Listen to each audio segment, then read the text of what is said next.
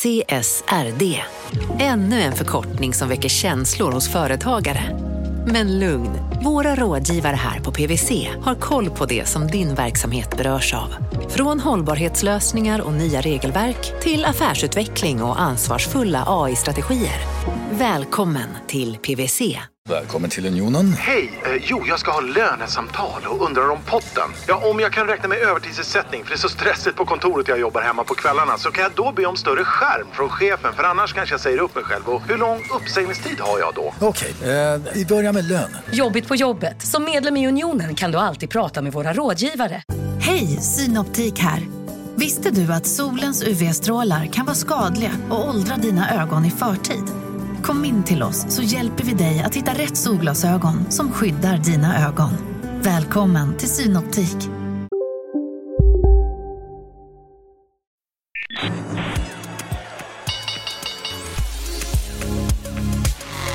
Det här är Affärsvärlden med Helene Rådstein.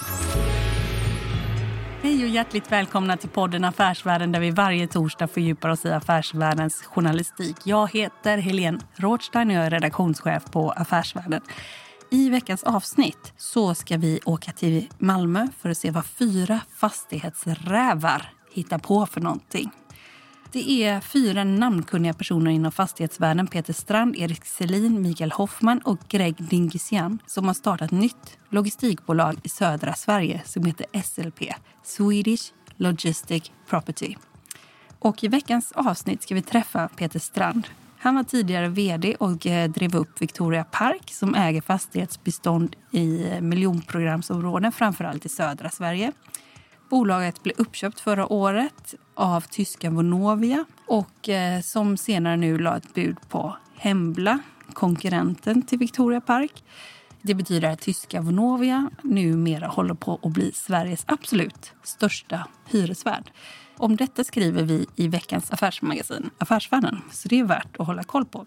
Men tillbaka till Sverige så är det ju de som har gjort exit med Victoria Park. Där finns det ett gäng. Och en av dem är Peter Strand. Och tillsammans med tre andra fastighetsrävar, Erik Selin som står bakom fastighetsjätten Balder, Greg Dingisian som är medgrundare då av Victoria Park och Mikael Hoffman, en av ägarna till eh, familjeägda byggkoncernen Erho Bygg så har de bildat ett nytt logistikbolag eh, och fokuserar då på logistikfastigheter framför allt, i alla fall just nu, i södra Sverige. Och bolaget har sitt säte i Malmö och eh, de har redan genomfört ett antal förvärv. Och tanken är då att utveckla nya smarta logistiklägen. Och eh, vad gör man inte? Jo, man åker ju till Fosie industriområde för att kolla vad de hittar på för någonting. Och eh, för er som inte hittar så bra i Malmö så kan jag säga att det ligger mellan Jägersro och Svågotorp i Malmö. Och eh, på vägen dit så träffade jag en taxichaufför som heter Bernt. Och han gick igenom de lägen och adresser där SLP har gjort sina köp. Peter Strand, som vi ska lyssna på alldeles strax, han pratar om vikten utav fulhus och att han tycker väldigt mycket om fulhus. Och från då miljonprogram till logistikfastigheter så är kanske inte steget så jättestort, visade sig. Intervjun med Peter Strand den kommer här, men först så landar vi i taxin från Stortorget till Fosie. Marknaden sponsras av SPP, pensionsbolaget. Eh, förra gången pratade vi lite om ITP. Och som en kort repetition så, så var det ju 70-tal, arbetsmarknadens parter bestämde att alla tjänstemän ska ha en tjänstepension. Man kom överens om vilka villkor som ska gälla i den här pensionen och så kallade man den för ITP. Så jobbar man idag som tjänsteman i ett företag med kollektivavtal, då har man förmodligen den här pensionen, ITP-pensionen. Eh, och det är ju så att man kan påverka eh, den här pensionen, hur den är placerad. Vart femte år så gör nämligen Collectum, som de heter, en enorm upphandling där olika pensionsbolag kan ansöka om att få förvalta eh, de här pensionerna. Och SPP är ett av bolagen som valdes ut i den senaste upphandlingen. Och sen kan du som pensionssparare välja eh, vilket av de här olika pensionsbolagen som, som då ska få ta hand om dina pengar. Och tanken med den här upphandlingen är ju att liksom kvalitetssäkra de här olika alternativen, eh, men också att förhandla fram stora rabatter så att pensionsspararna ska få, ja, kunna spara pengar genom att avgifterna eh, som är så viktiga eh, blir eh, lägre. Och vill man välja någonting i ITP-systemet då finns det en relativt ny sajt som heter avtalat.se. Ehm, där kan man gå in och se hur sin ITP-pension är placerad. Jag gjorde det häromdagen faktiskt. Ehm, idén är att hälften av pengarna alltid ligger i något som kallas för traditionell försäkring. Det här gjorde vi ett avsnitt om i podden Kapitalet nyligen eh, som vi kallade världens bästa sparform. kan man lyssna på om man är intresserad. Eh, den andra halvan eh, den kan man också lägga i en traditionell försäkring eller så kan man placera det i något som kallas för fondförsäkring. Eh, SPP som sagt eh, var ju ett av de fåtal bolagen som valdes ut i den senaste upphandlingen och de finns med som alternativ både med en traditionell försäkring och med eh, fonder. Så det var en liten bakgrund till ITP-systemet. Vill man läsa mer om det här eller typ kolla hur ITP-pensionen är placerad, eh, kanske göra förändringar, då går man in på avtalat.se. Eh, men tack säger jag till SPP som vill göra oss människor mer medvetna om hur enormt viktig pensionen är för oss som en framtida lön, men också som en positiv kraft i samhället eh, och förstås för att ni möjliggör eh, den här podden Marknaden. Du lyssnar på Affärsvärlden Magasin med Helene Rådstein. Vad heter du? Bernt-Olof Larsson, Och eh, hur länge har du kört ett, eh, taxi i Malmö? 30 år. 30 år? Ja, okej. Jag ska ju till Bronsåldersgatan 1. Ja. Du, eh, vad- ska man säga att det är för område? Fosie industriby. Okej, så det här är Fosie? Ja. Ehm. Eller som många stockholmare säger, Fossie brukar de säga. Alltså? Och det är industriställe kan man säga, eller vad är det för något? Det är bara industri. Det, det är jättestort alltså. Det, det är hundratals företag som ligger där ute på det hållet. Du, du, jag ska träffa ett företag, de heter SLP och eh, de har fastigheter, nu ska vi se här, de har en som är vid Storsjögatan 7, vet du var det ligger? Sturkagatan, i hamnen ja. Eh, Norra Malmö kan man säga. Jaha, okej, vid hamnen. Ja. Så det är ett äl- äldre industriområde kan man säga. Sen har de fastigheter också här, Vellinge, vid Eskilstorp, två stycken. Och sen så finns det något som heter Kamaxelgatan 5. Nej, just det. Det är Toftanäs. Det är på östra Malmö blir det. Det är också ett industriområde, ett mindre. Och sen så Ljungby, men det är inte i Malmö alls va? Nej, det var Småland. Ja, Småland. Okej. Jag ska ju träffa några som har startat det här eh, fastighetsbolaget. De hade innan Victoria Park. Känner du till dem, Victoria Park? Ja. Det är ju ett eh, område vid, vid gamla kalkbrottet i Malmö som de byggde för 10-15 år sedan. Ja, det var så det började, att man skulle ha lite för äldre va? Boende. Ja. Hur är det där nu? Nej, det är också det. är ett- det är ett finare ställe alltså. Det är väldigt... Eh, men det är lite exklusivt. Va? Det är höga priser och, och, och det är ett väl, väl ansett område om man säger så. Victoria Park.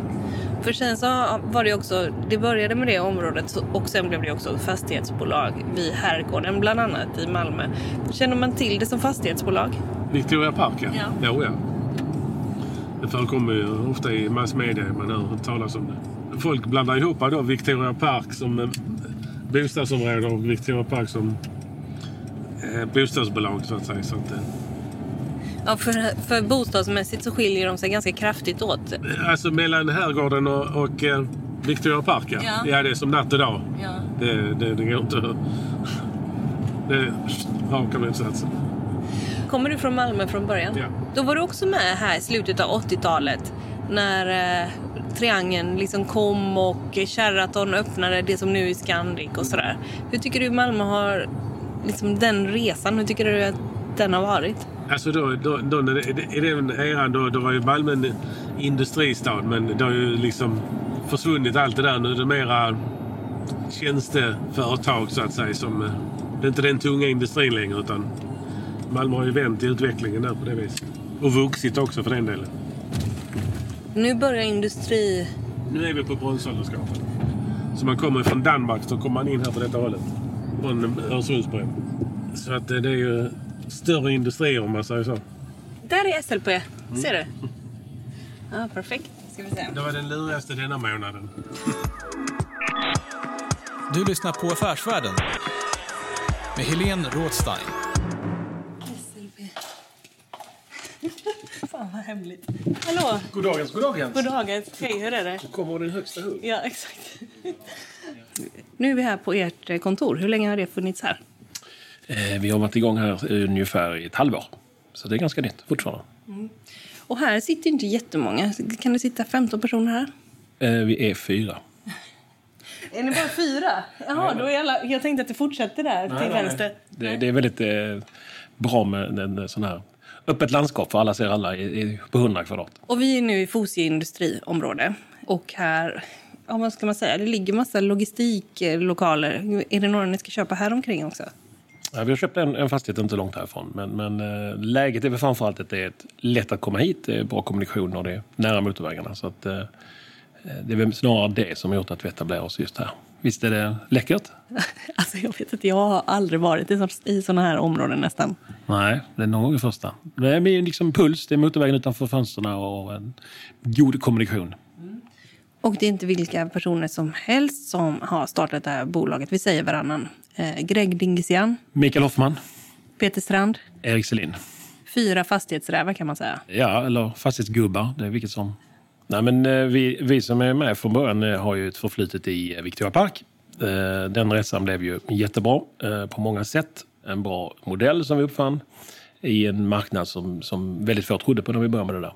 Så vi har ett förflutet som ägare i den konstellationen. Och jag, Erik, Greg och eh, Micke funderade på någonting nytt och eh, tyckte att konkurrensen just kring eh, logistik i ett opportunistiskt eh, inriktat fastighetsbolag saknades.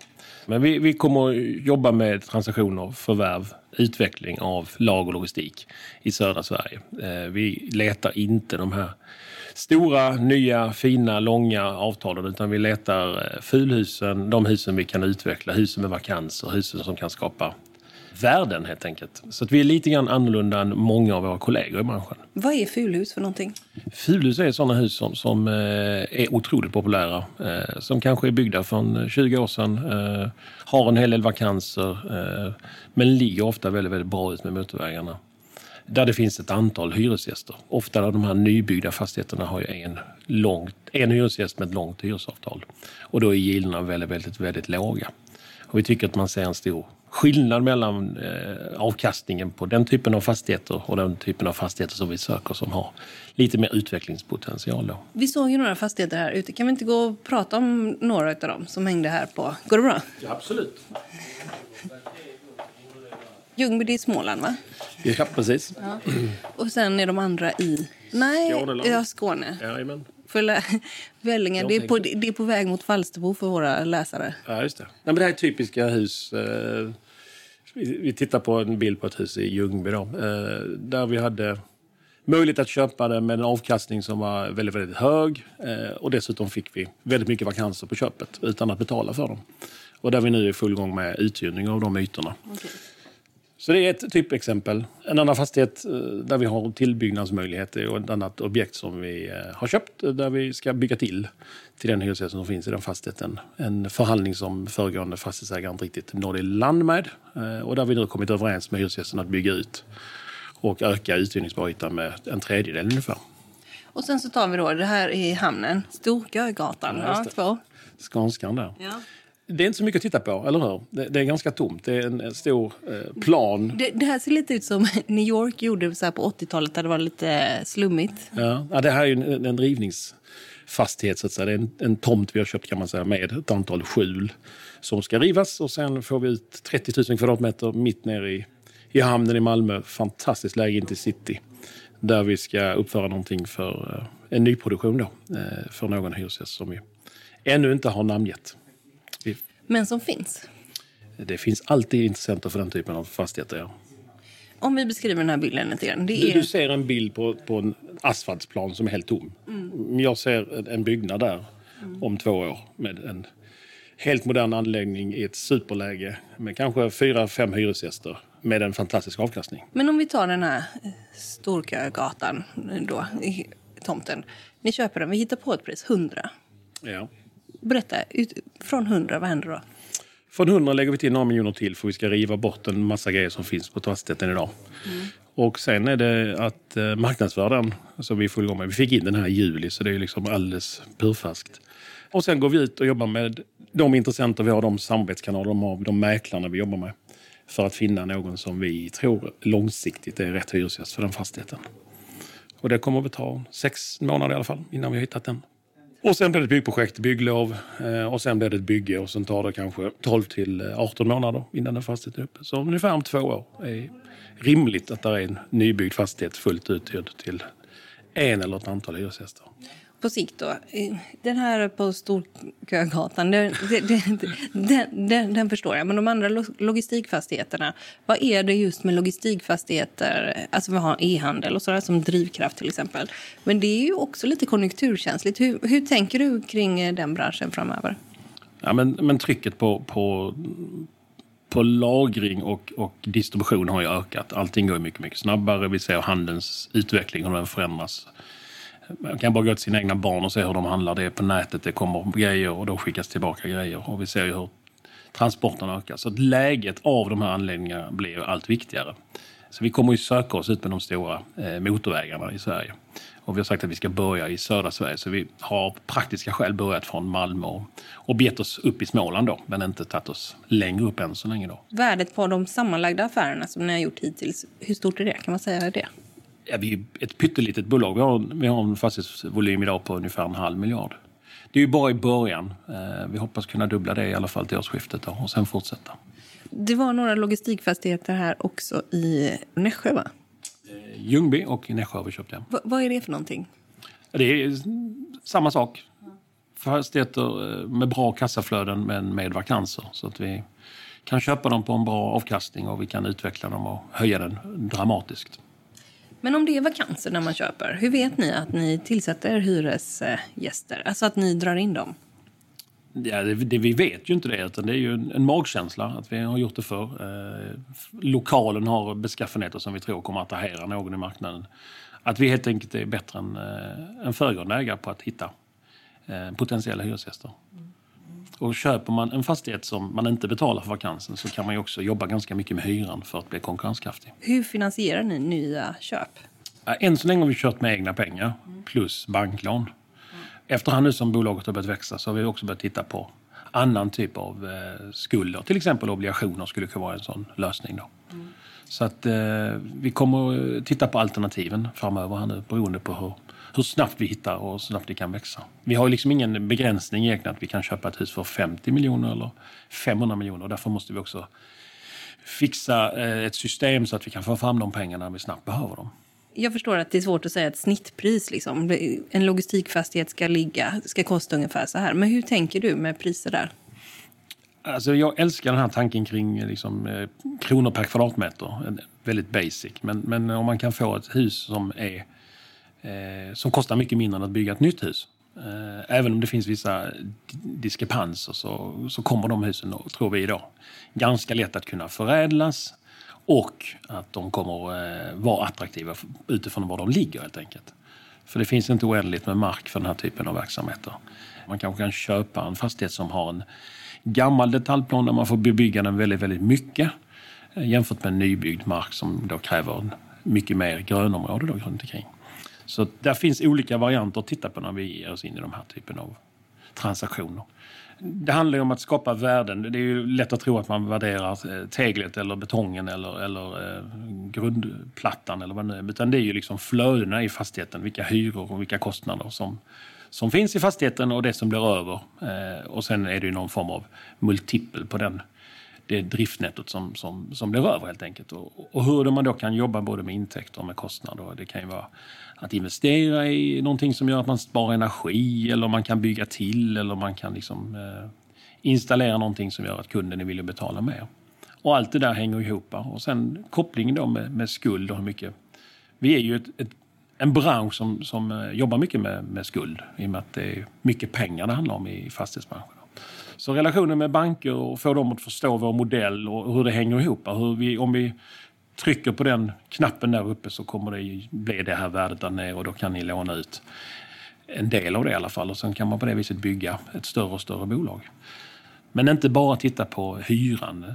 Höga hyror kan ju vara en risk om, om kunden flyttar efter en stund till exempel. Det kan vara bättre att köpa med lägre hyra så vi kan jobba upp den med investeringar och skapa ett mervärde för kunden och därmed få upp flödet av, av pengar in.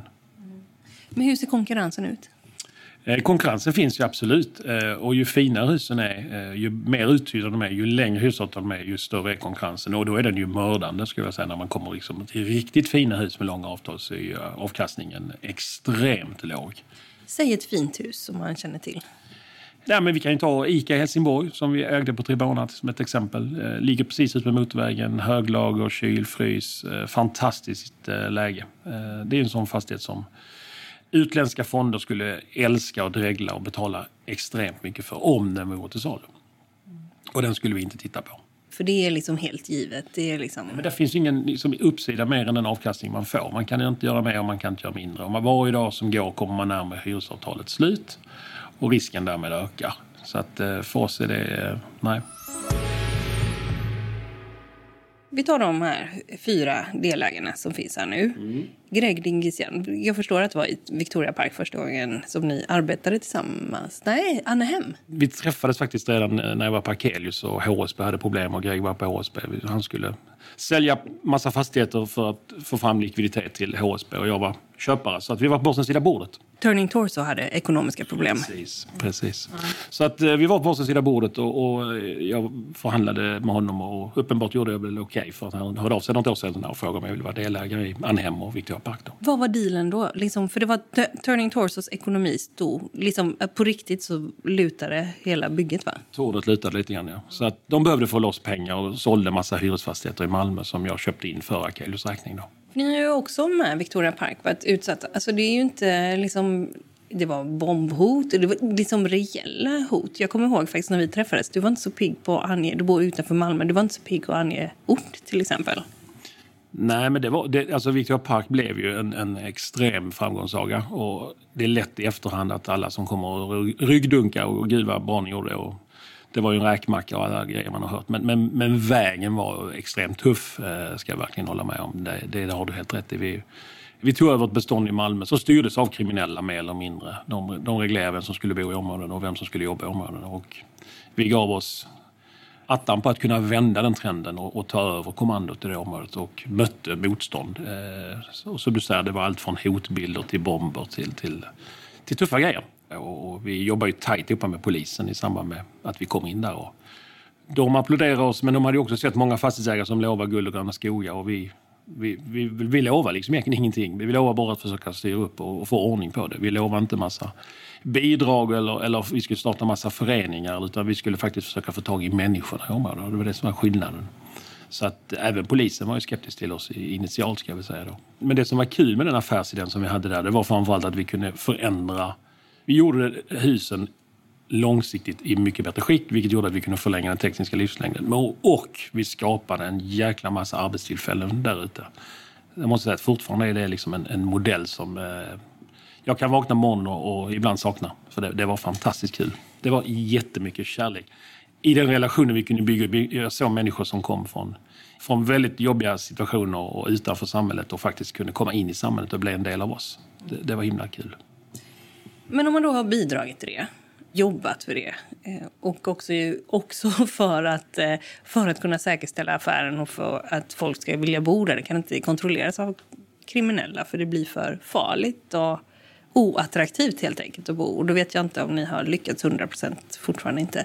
Men att sen då sälja till en tysk aktör, vad, vad tänker du om det? Ja, det var ju en budgivning som var först, om vi ska backa, så var det ju två olika budgivare. Det var en amerikansk fond eh, som, som först la ett bud eh, som några delägare accepterade och eh, sen kom då ett högre bud från det här tyska bolaget, då, Vonovia. Då. Och det blev en himla bra lösning för det här Vonovia, det här tyska bolaget, är ett gigantiskt bolag. Jag tror det är Europas näst största fastighetsbolag alla kategorier. Och de jobbar med exakt samma sak. De jobbar i exakt samma utsatta område eh, i Tyskland. Eh, så de har väldigt mycket erfarenhet och kunskap och de var väldigt intresserade av vår mjukvara som vi jobbar med nu. Att försöka hjälpa dem att kunna använda samma tekniska eller praktiska möjliga väg nere i Tyskland. Då. Så att, eh, det blev faktiskt en väldigt, väldigt bra kombo när det här bolaget såldes vidare. Så det är inte så att det tar slut utan tvärtom, de vill ju inget hellre än att fortsätta öka. Och, eh, va, va, va, var det ett villkor från er sida? Nej, ett villkor kan man inte säga. Vi, vi var ju inte ute för att sälja bolaget utan det, utan det kom ju ett bud. Och där måste man skilja på, på så att säga, jag som var i ledningen och och ägare. Jag var ju så här, både och, men jag var ju en liten ägare. Så det är ju en, en ägarfråga vem som säljer sina aktier och det är en bolagsfråga vem som driver bolaget och vilken inriktning vi hade då. Men det är klart att hade vi inte drivit bolag på det sättet som vi gjorde då, att, att det blev en, en framgångssaga så hade ju inte de här tyskarna dykt upp naturligtvis. Utan de var ju imponerade av det vi gjorde. De vill ju att vi fortsätter och bolaget har ju fortsatt att växa med med många, många, många miljarder i nya tillgångar och nya fastigheter och fortsätter precis på samma sätt som tidigare. Så att, eh, jag tror som kund inte du kommer uppleva någon skillnad vem som är ägare bakom bolaget. Den affärsmodellen är så stark att den fortsätter att, att leva. För när ni kom in där, då var ju Akta var ju de tidigare ägarna. Och de var ju helt frånvarande. Då var det upp, program på Uppdrag granskning när det var liksom ungefär maskar och allt som kröp över barns ansikten och så. När, när de sov. Ja, men nästan var det ju ja. så. Ja, nej, det, var, det, var, det, var ju, det hade blivit en vandringspjäs, eh, Rosengård, de här fastigheterna i, i herrgården. Det hade blivit som en vandringspjäs som hade sålts och sålts och sålts och sålts och sen landade de hos oss då. Men, men det var inte så att vi inte eh, köpte, det, det är lätt ibland att Ibland låter det som vi, vi, vi var tvingade att ta över de här fastigheterna. Vi köpte dem av fri vilja eh, för att vi trodde billigt. vi kunde. Dessutom eh, prisvärt, ja. Ja, för du skiljer på billigt och prisvärt. Ja, det tycker jag är skillnad. Ja. Eh, säg. Nej, men jag menar, det här var ju en, en, en, en konkurrenssituation. Så det var inte så att vi hade någon, någon, någon, speciell deal. Det var det att det var, det, var, eh, det var inte så många som var intresserade. Eh, eller rättare sagt, det var det faktiskt bara vi som var intresserade vid det tillfället. Och vi fick en finansiell eh, lösning med den banken som, som hade lånen så vi kunde faktiskt ta över den här tillgångsmassan med mycket begränsat eget kapital. Då. Utifrån så är det ju lite svårt att fatta skillnaden mellan till exempel Hembla och Victoria Park. Vad är, den, är det geografiskt eller vad, vad är den största skillnaden?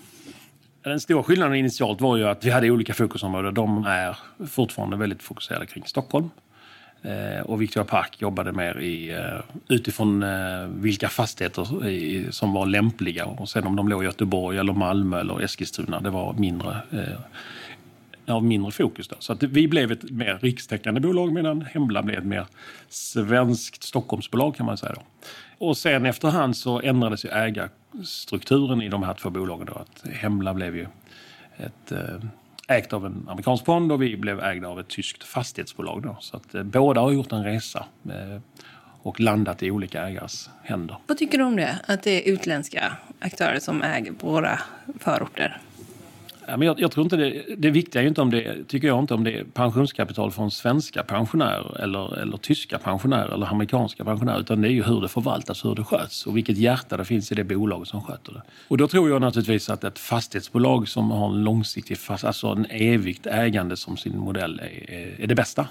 Det finns privata aktörer som gör bostadsförvaltning väldigt, väldigt bra. Eh, det finns kommunala bolag som gör det väldigt, väldigt bra. Men det finns motsatsen också, såväl kommunala som privata som, som borde jobba med någonting annat. Du har ändå varit med och byggt upp Victoria Park. Tycker du att modellen är liksom missförstådd på något sätt? Ja, men lite missförstådd tror jag det är också. För liksom, alternativet att inte renovera lägenheterna, den finns inte. För att då kommer fastigheterna om ett antal tiotals år behöva plockas ner. För att de är i behov av renovering och uppgradering.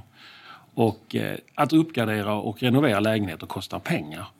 Och det finns ett stor önskan av att ha en högre standard i våra lägenheter. Det är inte så att vi tvingade de boende i Victoria Park att, att få en renoverad lägenhet.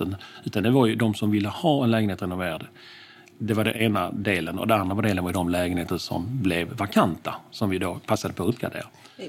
En, en kritik som har varit är att det renoveras inte tillräckligt. Man bara låtsas renovera. Va, vad säger du om det? Ja, men jag kan inte säga hur alla gör, men, men alltså, vi gick ju in med stammar och el och hela kittet. Så att, eh, vår affärsmodell byggde ju på att förlänga den tekniska livslängden eh, i ett skal och i, eh, på en adress som, som behöver uppgradering. Och behöver. Alltså, det handlar inte bara om lägenheter, det handlar också om utemiljö, trädgård, fasad och fönster som också måste göras vid i samband med detta för att skapa en mer attraktiv bostad. Men lägena på de här fastigheterna ligger ju väldigt, väldigt bra. Städerna har växt och det som är ytterområde idag ligger längre ut än många av de här områdena som idag ligger ganska centralt. Men de har ett eftersatt underhåll och börjar vi inte nu så kommer vi få problem längre fram. Varför är det inte kommunens eller statens fråga egentligen? Ja, men det, det, är ju inte kommun och stat som äger alla fastigheter. Så att det, därav så blir det en, en privat aktör som också gör det. Och sen är det många kommunala bolag som, som skjuter det framför sig. De har inte de ekonomiska förutsättningarna. De har behov av kapital till annat, att bygga skolor, äldreboende, vård och så vidare. Och jag tror alltid på konkurrens. Jag tror alltid det är bra att det finns olika aktörer som kämpar om samma sak. Vi ska inte få att alla fastighetsbolag privata är bra eller att alla kommunala är bra. Utan det finns ju både och. Och det, det är den där diskussionen som sällan kommer upp i media tycker jag. Att det, det blir svart eller vitt. Du lyssnar på Affärsvärlden med Helene Rådstein. Eh, marknaden sponsras av Karla. Eh, vi pratar ju en hel del om bilar här- på kontoret. Eh, karla har ju skapat, skulle jag säga, det som är standarden för hur man idag köper och säljer bilar på nätet. Kort bakgrund bara. Karla säljer och leasar begagnade elbilar och laddhybrider på karla.se. Alltså en helt digital upplevelse. Och man har gjort det här med ett nästan maniskt fokus på vad en bilköpare faktiskt behöver. Jag gjorde ju en intervju med en av grundarna, Patrik Illerstig, i marknaden här eh, ganska nyligen, eh, daterad 25 mars, om man vill lyssna på den. Eh, men där berättar han hur de kom in i det här lite från vänster för att försöka uppfinna hela den här liksom bilköpupplevelsen från början. Och de har idag, vilket är rätt otroligt, 4,8 i betyg eh, på Trustpilot. Jag, jag har sett många företagssidor på Trustpilot, men det här är nog bland eh, det bästa jag någonsin sett eh, faktiskt. Man kan sälja bilen till Karla också. Eh, då går man in på karla.se, delar lite info om bilen, sen får man en gratis värdering och ett bud. De hämtar bilen helt gratis i hela Sverige och så har man pengarna på kontot i samma stund som de hämtar bilen. Det är grymt. Eh, så ska du köpa en ny bil eller sälja din gamla, eller båda delar för den delen, gå in på karla.se och eh, kolla. Alltså karla.se och Karla stavas med C. Tack så mycket till Karla. Jag vet, jag byter lite hastigt samtalsämne här. Jag vet att du, eh, när du var runt 30 eller någonting, va? så blev du ganska sjuk, eller hur? Ja, det var ett hastigt byte. Men det, men det stämmer. Eh, jag var faktiskt precis innan jag fyllde 30 så fick jag cancer i ryggen.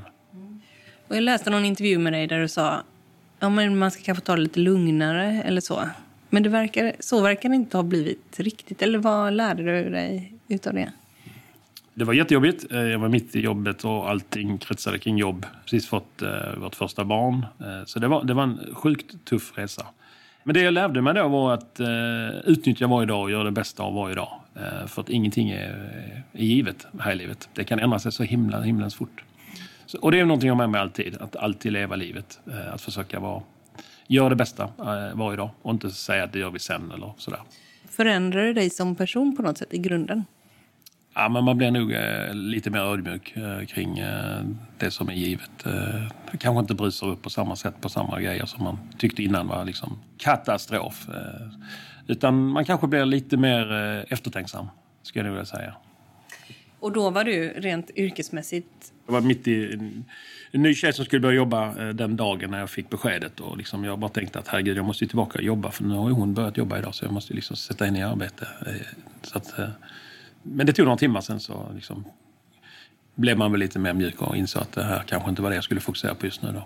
Men jag, jag hade en kort tid så jag var borta. Jag var bara borta ett par månader faktiskt under sommaren där. Så var jag tillbaka igen. Jag hade tur och det gick bra. Så jag är jätteglad för det. Vilket var ditt första jobb i fastighetsbranschen? Var det på Akelius? Nej. Nej, jag började långt tidigare än så. Eh, Det borde du se. Hur gammal är jag eller? Ja. Du är 49, 48. Men, men eh, jag började 96 på ett bolag som hette Drott som var ett helägt bolag till Skanska. Eh, Och sen var det ett bolag som växte ganska snabbt och blev väldigt stort. Eh, Så jag var där väldigt, väldigt länge i massa olika roller. Allt från projektledning till värdering till transaktioner och fastighetschef och gud vet vad. Så jag fick väldigt bra möjlighet att lära känna hela liksom, sektorn, vad man gör med en fastighet. Då. Så där var jag fram till jag började på Akelius. Och sen blev det Anhem slash Victoria Park.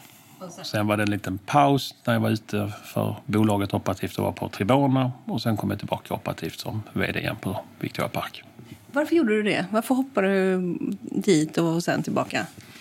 Ja, men jag är lite så rastlös. Så att när, när det inte händer någonting på bolaget som det inte gjorde på Victoria Park under de här åren så eh, tyckte jag det var mer spännande att lära mig något nytt. Och då hoppade jag in i Norge och försökte få ordning på det här logistikbolaget som var väldigt skuldsatt eh, och hade en, en portfölj med väldigt hög risk med en kund. Vilken kund var det? ICA. Alltså ingen risk att inte ICA skulle betala men det, det är alltid en, en risk om man har alla ägg i samma korg. Så att, eh, det var en spännande resa. Och då lärde jag känna mig lite grann mer folk i den här logistikdelen som jag nu har nytta av i, idag. Är du fortfarande styrelseordförande i Victoria Park? Nej, det är jag inte. Utan jag är bara ledamot och jobbar med konsulter åt eh, Victoria Park med transaktioner. Men, men SLP är ju någonting jag lägger väldigt mycket tid på just nu då, i den här uppbyggnadsfasen. Mm. Men du har väl varit med och bygga upp flera bolag? Kan vi inte gå igenom det lite grann? Victoria Park var du väl med liksom ganska från start? Eller? Absolut, från allra första början. Så ja. Det var ju 2006 när vi började var två huvudägare och sen så fick jag möjligheten att köpa in mig och så blev vi tre och jag lämnade då Akelius som jag varit innan då. Så att eh, jag var med från Och hur länge var du i Akelius och vad var din position där? Jag var regionchef för södra Sverige då, så det var i två och ett halvt år även där. Då. Så Victoria Park blev ju en, en, lång resa. Vi brukar ju dela upp det i två olika liksom, etapper. Den första etappen handlar om en bostadsutveckling i Malmö eh, som av olika anledningar inte kom vidare ut i i, i fler städer utan det blev ett Malmöprojekt med 300 bostadsrätter. Och sen blev det stiltje och sen kom version 2.0 när vi gick in i, i de här miljonprogramsområdena runt om i Sverige. Då. Och för bara förklara så är det två vitt skilda, kan man väl säga, målgrupper? Enormt stor skillnad på, på affärer, absolut. Om vi tar olika typer av fastighetsgenrer. Är det någon du inte har varit inne i och är det någon du verkligen skulle, där jag bara går aldrig, skulle aldrig gå in? Nej, men jag är nog inte sån aldrig någonsin. Men, men jag, jag gillar eh, och tycker kul med sånt som inte andra tycker är så kul. Att ge sig in i det som inte alla andra tycker är... Alltså nybyggda kontor som alla jagar, det, det känns ju som en mördande konkurrens. Och det skulle jag liksom inte kasta mig in i, eller hotell som jag ser svårigheter. Men, men just nu alla projektbolagen som har lite svettigt, det hade ju varit eh, lite utmanande att ge sig in i ett sånt bolag också. Men du är ingenjör från början? Civilingenjör, precis. Vad hände?